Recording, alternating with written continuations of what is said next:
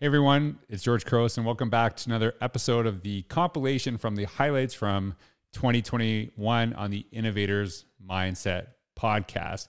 And as I've done the three weeks previously, I've talked about some lessons that I've taken uh, over this year from the podcast. In the first week, I talked about gratitude, why it's really important to appreciate the things that we have as opposed that we don't. Uh, the second week, I talked about really taking care of our own well-being. That yeah, of course, we need to continue to push, you know, to to actually have you know organizations really you know find ways that they're not creating problems in our lives um, but that we always have that ownership over ourselves that we can have that opportunity to take care of our own health through this process. Um, the third week i talked about who do you surround yourself and why that's so important and really kind of being that person for others being the energy when you enter a space um, the fourth one the last one i'm going to talk about is kind of connecting all of these things and it's something i talk about all the time is relationships and one of the things that you don't see when I do this podcast is that um, typically they're about 35, 40 minutes long. I record about a 10, 15 minute episode of um, the three question series.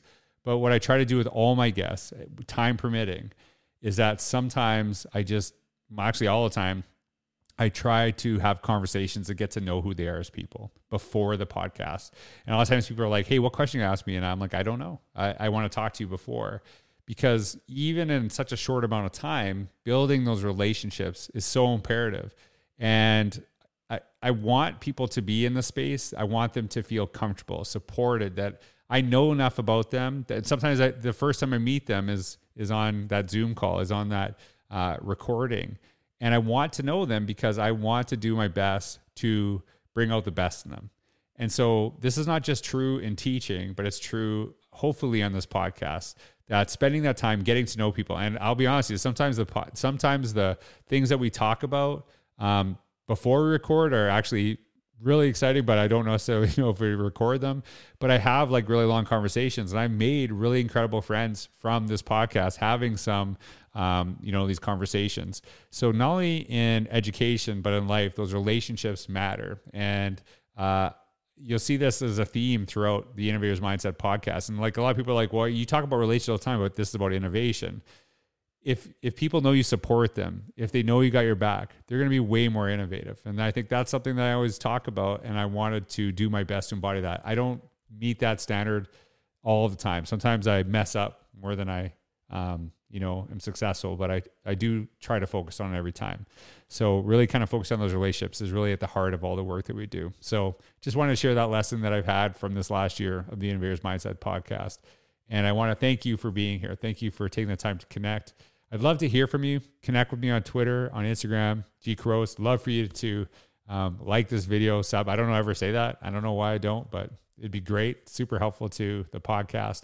But thank you so much for being here this year with me, uh, taking the time to listen to this podcast. I really hope you enjoyed it. I love doing it. And um, it's one of my favorite things is sitting down and talking with people, especially if I don't know them. Uh, it's always great to, to meet new people and learn from their experiences. And I, I feel I've become a better educator through this process, and I hope you have too. So um, thanks for taking the time to listen. I hope you enjoy this episode of the highlights from 2021 from the Innovators Mindset podcast. Thanks.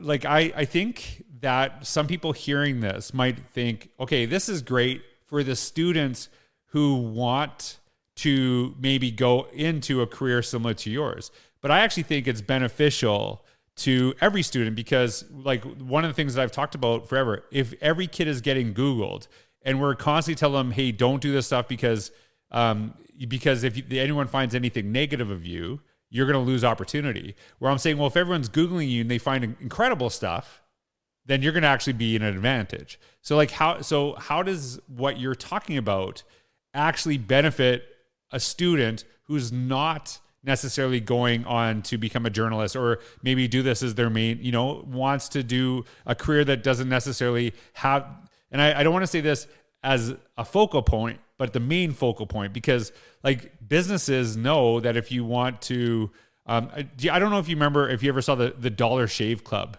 Um, the Dollar Shave Dollar Shave Club for men for sure. Do you remember like the there was like the first commercial that went viral and it was so ridiculous that it actually basically started this business, but it was the the business was around a razor, but it was it was the video that got people like all of a sudden signing up to it. So I think that when you're looking at there, there's different elements of this too, but it's this is what you're talking about is not just for the students who want to solely go into video creation, correct? Like absolutely, it, absolutely, absolutely. Yeah, it it has nothing to do with a student wanting to be a journalist like I was mm-hmm. or be in the media profession.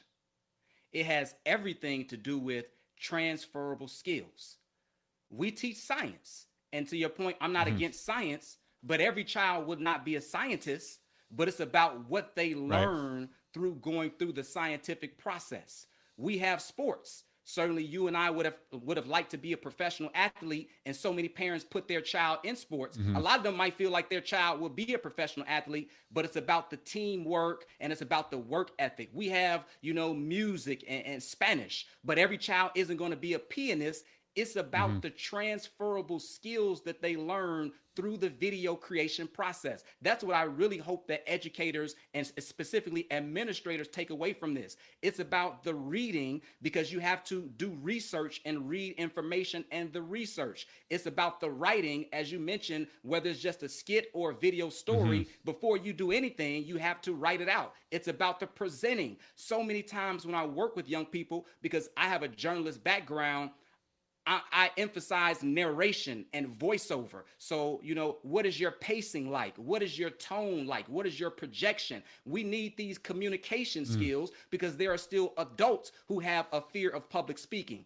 Yes, there is technology in terms of editing and things of that nature, but it's not just about being a media professional or being a journalist. It's skills that they can use in anything. If you want to open up your own restaurant, mm-hmm. it will be good to know how to write videos to showcase the food choices that you have. If you want to open up a, a, a hair salon, it will be good to show the different hairstyles that you can do through video and can write that and can film that and present that. If you want to be uh, a real estate agent and you want to showcase homes. Every single profession, a mm-hmm. car dealership, uh, uh, if you're in finance and business, like every profession, you're going to need to know how to create videos and need to know how to write. And going back to the example of presenting, again, if you're uh, going to apply for a job and have an interview. You need to know how to present yourself and need to know how mm-hmm. to speak. So this really has nothing to do with being a journalist, as I was, or being a media professional. Is now taking technology, putting it in the classroom, and and changing the way that we teach students basic skills that is now more relevant and relatable to today's society, but it also has benefits that they can utilize in their mm-hmm. everyday life. I, I, hope that comes across. I, I don't, I've been referred to as an expert, right? And people look at books that I've written and stuff like that. And I've never felt that way. And I, I would want to be an expert learner. And Katie Novak will be, if she's listening, would be so excited about, you know, hearing that. Like really uh, like try to understand learning but that's a whole process. But when you're and you you mentioned earlier and we kind of lost it because we had a little uh, connection issue. Um, those spaces when when i do those keynotes when you know i i love sharing ideas but i'm like open to the pushback after. And it's it's kind of like it really sharpens um, you know kind of what i'm thinking and I, i'll tell you so I've done a very similar keynote, you know, many, many times, and I know you've seen it more than once. And I always try to tweak and things like that. I could go through every element of my of a keynote that I've done, you know, a hundred times over, and say, "Hey, I remember talking about this, and this person challenged me in Wisconsin, and so I changed it because that that made sense on how they rephrased it." And I remember here, I was in, you know, Calgary, Alberta, Canada, and somebody said this to me and that made me think different about that. And so like it's like everything that i share i feel has like little remnants of conversations that i've had over time that have made me better right? And i think for me it's not about me being better than someone it's about me be becoming better at what i mm-hmm. do and that means kind of tapping into others. Yeah yeah and you know you speak to that you know the keynotes have a great purpose of energizing and hmm. starting people thinking but you give that keynote, and then yeah, there's mm-hmm. if there's no follow up, and I've been at conferences where you've given a keynote, and then maybe that's it. But some of the other ones, you have some follow up sessions. And I, I love sitting in on those follow up sessions because really that's where some great conversation and great growth happens. And you say it's um, not just you, and it's really not just you. You're growing, but also the participants are growing, and mm-hmm. it really, it's really powerful stuff. And really, I think, I think that speaks to something we want in our classrooms too. If you are just stopping with what you do in terms of lecture and there's no conversation, um, I think that's an issue. And now, as me as a teacher, uh, I'm not someone who sits up and lectures a lot, and I'm not someone who's going to who doesn't do a great job at facilitating large group discussion. Mm-hmm. But I think the great thing I love about technology is that the ability to have those conversations digitally with my students. Helping involve the student in the process of learning. So when I started to explain to the students what we had to do in fourth grade. I actually, one time I did a four five combo. And when I did four five combo, it forced me to be more allegiant to the kids than the content because I, it was two full grade levels of lots of standards and curriculum. And so I just put it out there to them and said, here's what fourth graders are mm-hmm. kind of supposed to be learning about, and here's what fifth graders are supposed to be learning about. Do you see any of these things that we can connect and learn together? Are there certain things that we need to do separate? And so basically, um, we kind of cleaned the garage together, if you will. Mm-hmm. What are we going to keep? What are we going to research more? And what are we going to let go of? Um, and that helped me as a teacher sort, kind of prioritize the so much that I felt like I had to give to the kids and that was my responsibility. But i i didn't do it alone. I activated the kids. And and when you can form the question you can get help from any kid even if they're a five year old even if they're a two year old if you mm-hmm. can form the question um, as a as a teacher and say here's what i'm trying to figure out. What can we do about that? Uh, and you, of course you have your teaching partners mm-hmm. and things like that to help with that as well and you try to get some of that organized. But I, I just guess involve the learner in the lesson planning and you'd be surprised at how how wonderful that is.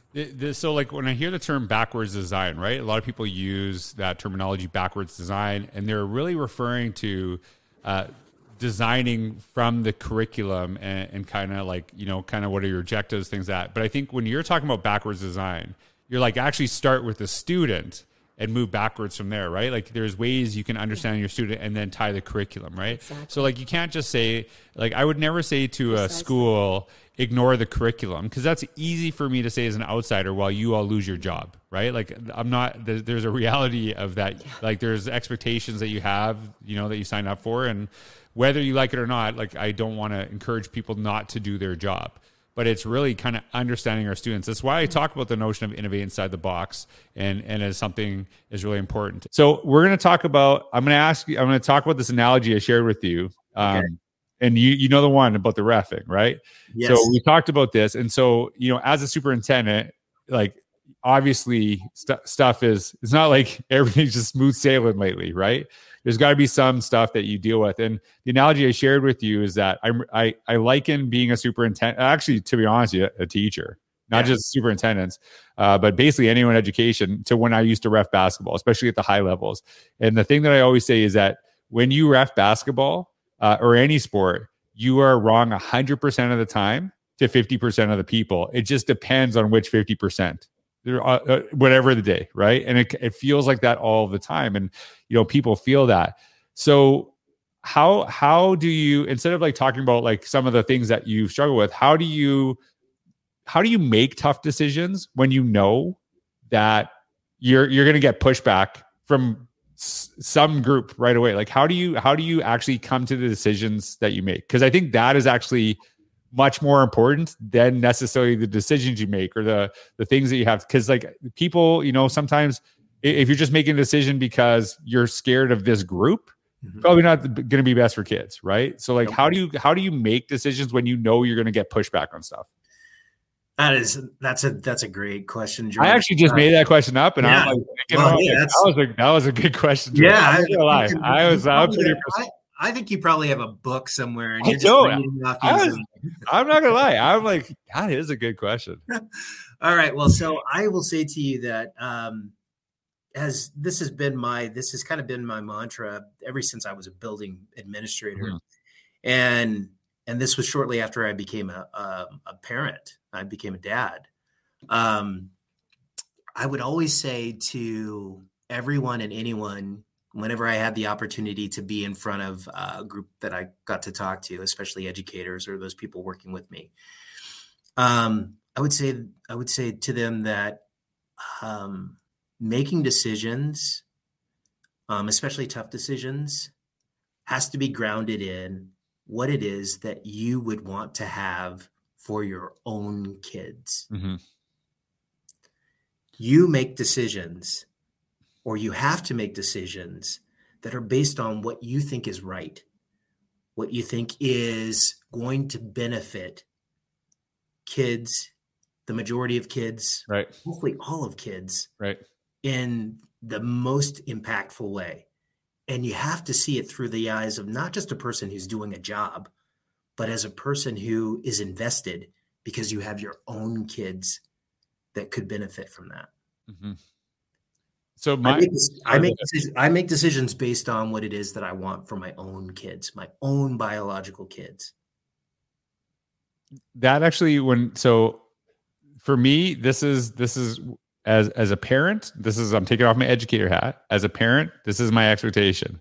So shaun if my kids are in your district i would say to you shaun all i ask of you never put my kid in a class that you wouldn't put your own kid.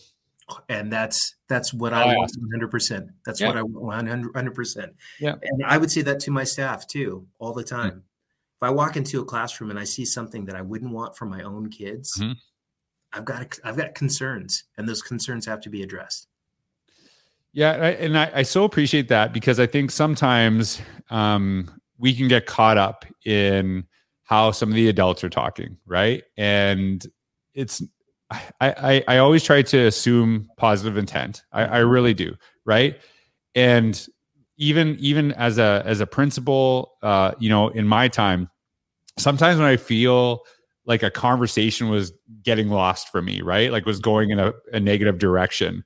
I would actually say like to uh, uh, the parent, the caregiver, hey, hey, we're here to do what's best for your child, correct? And I would actually, I wouldn't just make it as a statement. I'd make it, I'd ask it as a question Mhm. because I wanted them to uh, to agree with that statement to center them and myself. Because I think sometimes um, it would be easy for my ego to get lost in that situation where it's now like okay now I just I'm just gonna like argue with this parent because like I, I'm not liking the situation. And then you could easily lose yourself and not focus on the kid right Right. and so I think that was for me. Like I always tell people, when you're having some of those tough decisions, you have to have that kind of centering moment where people are reminded why they are there. Uh, I hear sometimes you hear this on social media, you hear this in conversations in, in staff rooms, like, well, you know, like that person probably that admin's probably not a good teacher, and I'm like, I don't think every I don't think every admin ha- had to be a good teacher. I think some administrators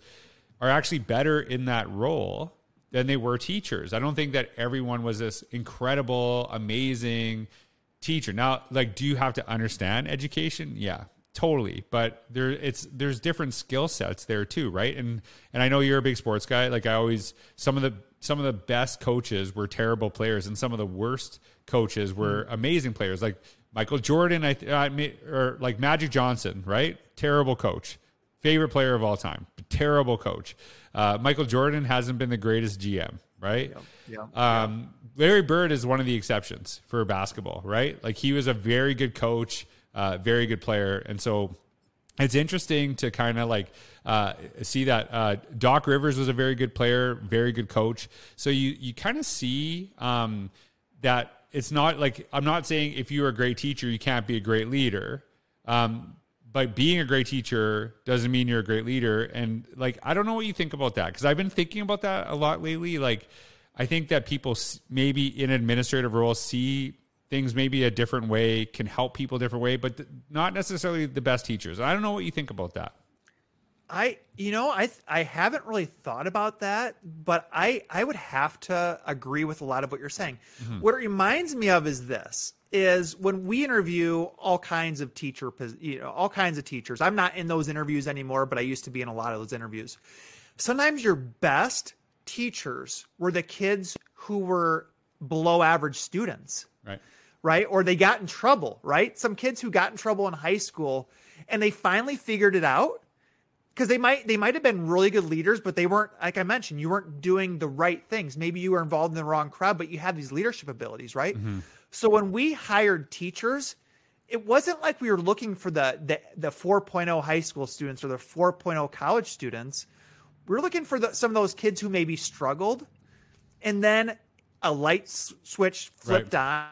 on, and suddenly because they understand what it's like not only to be you know work with the high level kids but also to work with the kids who are struggling who are right. disengaged mm-hmm. who don't want to be at school so i think there's a lot of parallels there with a teacher who struggled and understands the struggle of a uh, of a struggling teacher so they so they know how to work with those teachers who are underperforming um, so I think there's a lot of I think there's a lot of truth to that statement. You are an amazing writer. You were a writer before you became a teacher, and I think to me, there's so many teachers that are really brilliant in their content area, love that stuff that they do, and they want to share and elevate people in that same area. Right? Mm-hmm. It's not like they're failed at that too, but there is like a there's a different way of being. So like I've been thrown out. Like I was like, really? People say that in your career path? You kind of totally debunk that notion, right?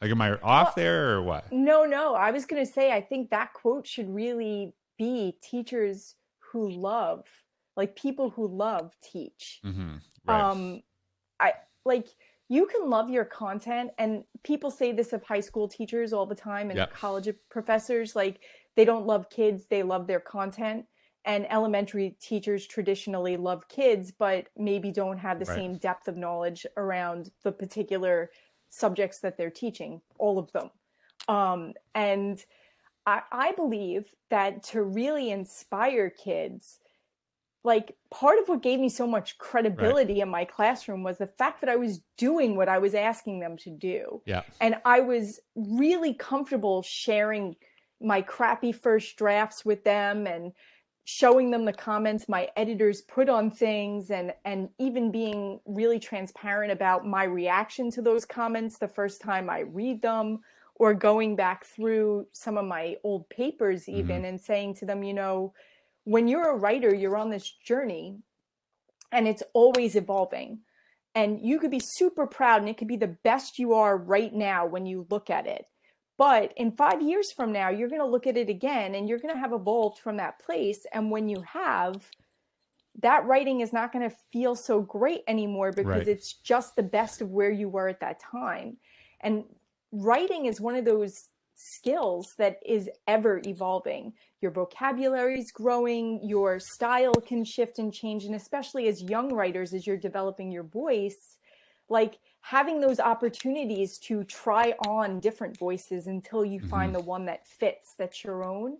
And being able to share that journey with them and have them be a part of my writing journey, because many of my students have been part of my books, whether they've written things specifically for the books or I've used their work as evidence of the things that I was talking about. And now I've been blessed. I have like a handful of kids who are teachers mm-hmm. because I taught the 12th grade. They come back to me as a, you know, looking for me to be a mentor to them as a new teacher. And mm-hmm. it's like the greatest gift to see these kids evolve from teenagers into young professionals after they finish school and the fact that they still want me to be a part of their journey it's like mm-hmm. you know I, how could you say there that people who can't teach yeah. if you have this ongoing opportunity to build these beautiful relationships with young people who could change the world even now when i talk to, when i go back to schools or or just pop in and say hey what right now it's summer school, but I plan on coming back and showing my face a little bit. Mm-hmm. But um, even now, always, the first thing I tell them is honesty. You have to be honest with yourself, and no one no one knows who you are completely besides you. Mm-hmm. You can fake it. You can try to BS it. You can you can do all those things, and a lot. Of, I know a lot of people who've got through high school BSing it but it doesn't do you any good. You have to be honest with yourself and, and really sit down and ask yourself, okay, am I passing this class because I'm learning the curriculum, or am I just have I figured out a way to beat the system? Mm-hmm. And it's it's always nice to get a win, but is it's better to win the war. Mm-hmm. I always say. So winning the war is being honest with yourself and, and really using those resources. Use your resources. Go to your teachers and be honest and upfront. This is who I am. This is how I learn, and this is how I want to learn. Can we work on something? Can we can we implement a certain type of like lesson plan for just me and, and others that learn just like me? Be honest and and try to take those steps in the right direction towards actually learning instead of BSing and just getting through and getting by, as well as do any and everything you can in high school, like the extra curricular activities, whether it's field trips or for me, like I always had crazy opportunities, like going to speak to other children, whether they're in high school or whether they're in middle school or elementary school. Like just taking those taking advantage of those experiences because it makes it gives you a a new perspective on high school. So try to change the perspective you currently have if it's not a positive one, you know, and just be just be yourself, just be yourself, but don't do it. Don't be yourself in in hopes of getting back at the system because it, it hasn't done you right. Mm-hmm. Be yourself in hopes of beating the system because you know you can do it and you have the ability to do it. School isn't for everyone. The system isn't for everyone, but you have to do your part in order to change that. And you get you, you create the change by being honest and taking those opportunities to be a better student. It starts with us, honestly. When you saw that, um, that connection between like literacy, um, did you find like the students were actually quite literate, but just it was like not a context they were using in school? Like, how, what did that look like?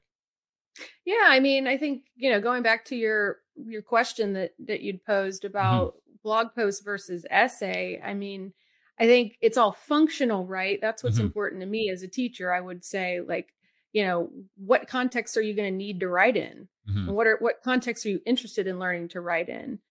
Uh, most of the most of the li- like what I would characterize as literacy events or literacy skills that I have, I picked up through engagement, mm-hmm. and I picked them up kind of because they were ambient, right? They're in the spaces in which I engage. Right. I don't think most of them were taught to me in any rote or direct way. Mm-hmm. So, you know, and that's what the kids were really doing. They're picking up on how to respond to the audiences in the spaces where they were interacting, what the formats and forms of the mm-hmm. different types of communication were. And it's really learned through that social engagement with their peers. And I was thinking, you know, this could translate. You don't want to take and kind of colonize kids out of school literacy practices. There's right. nothing more off putting than that, like for a right. high school student. Right. Um, but, you know, looking at, okay, if social engagement works to teach literacy skills, how can we foster that in the classroom?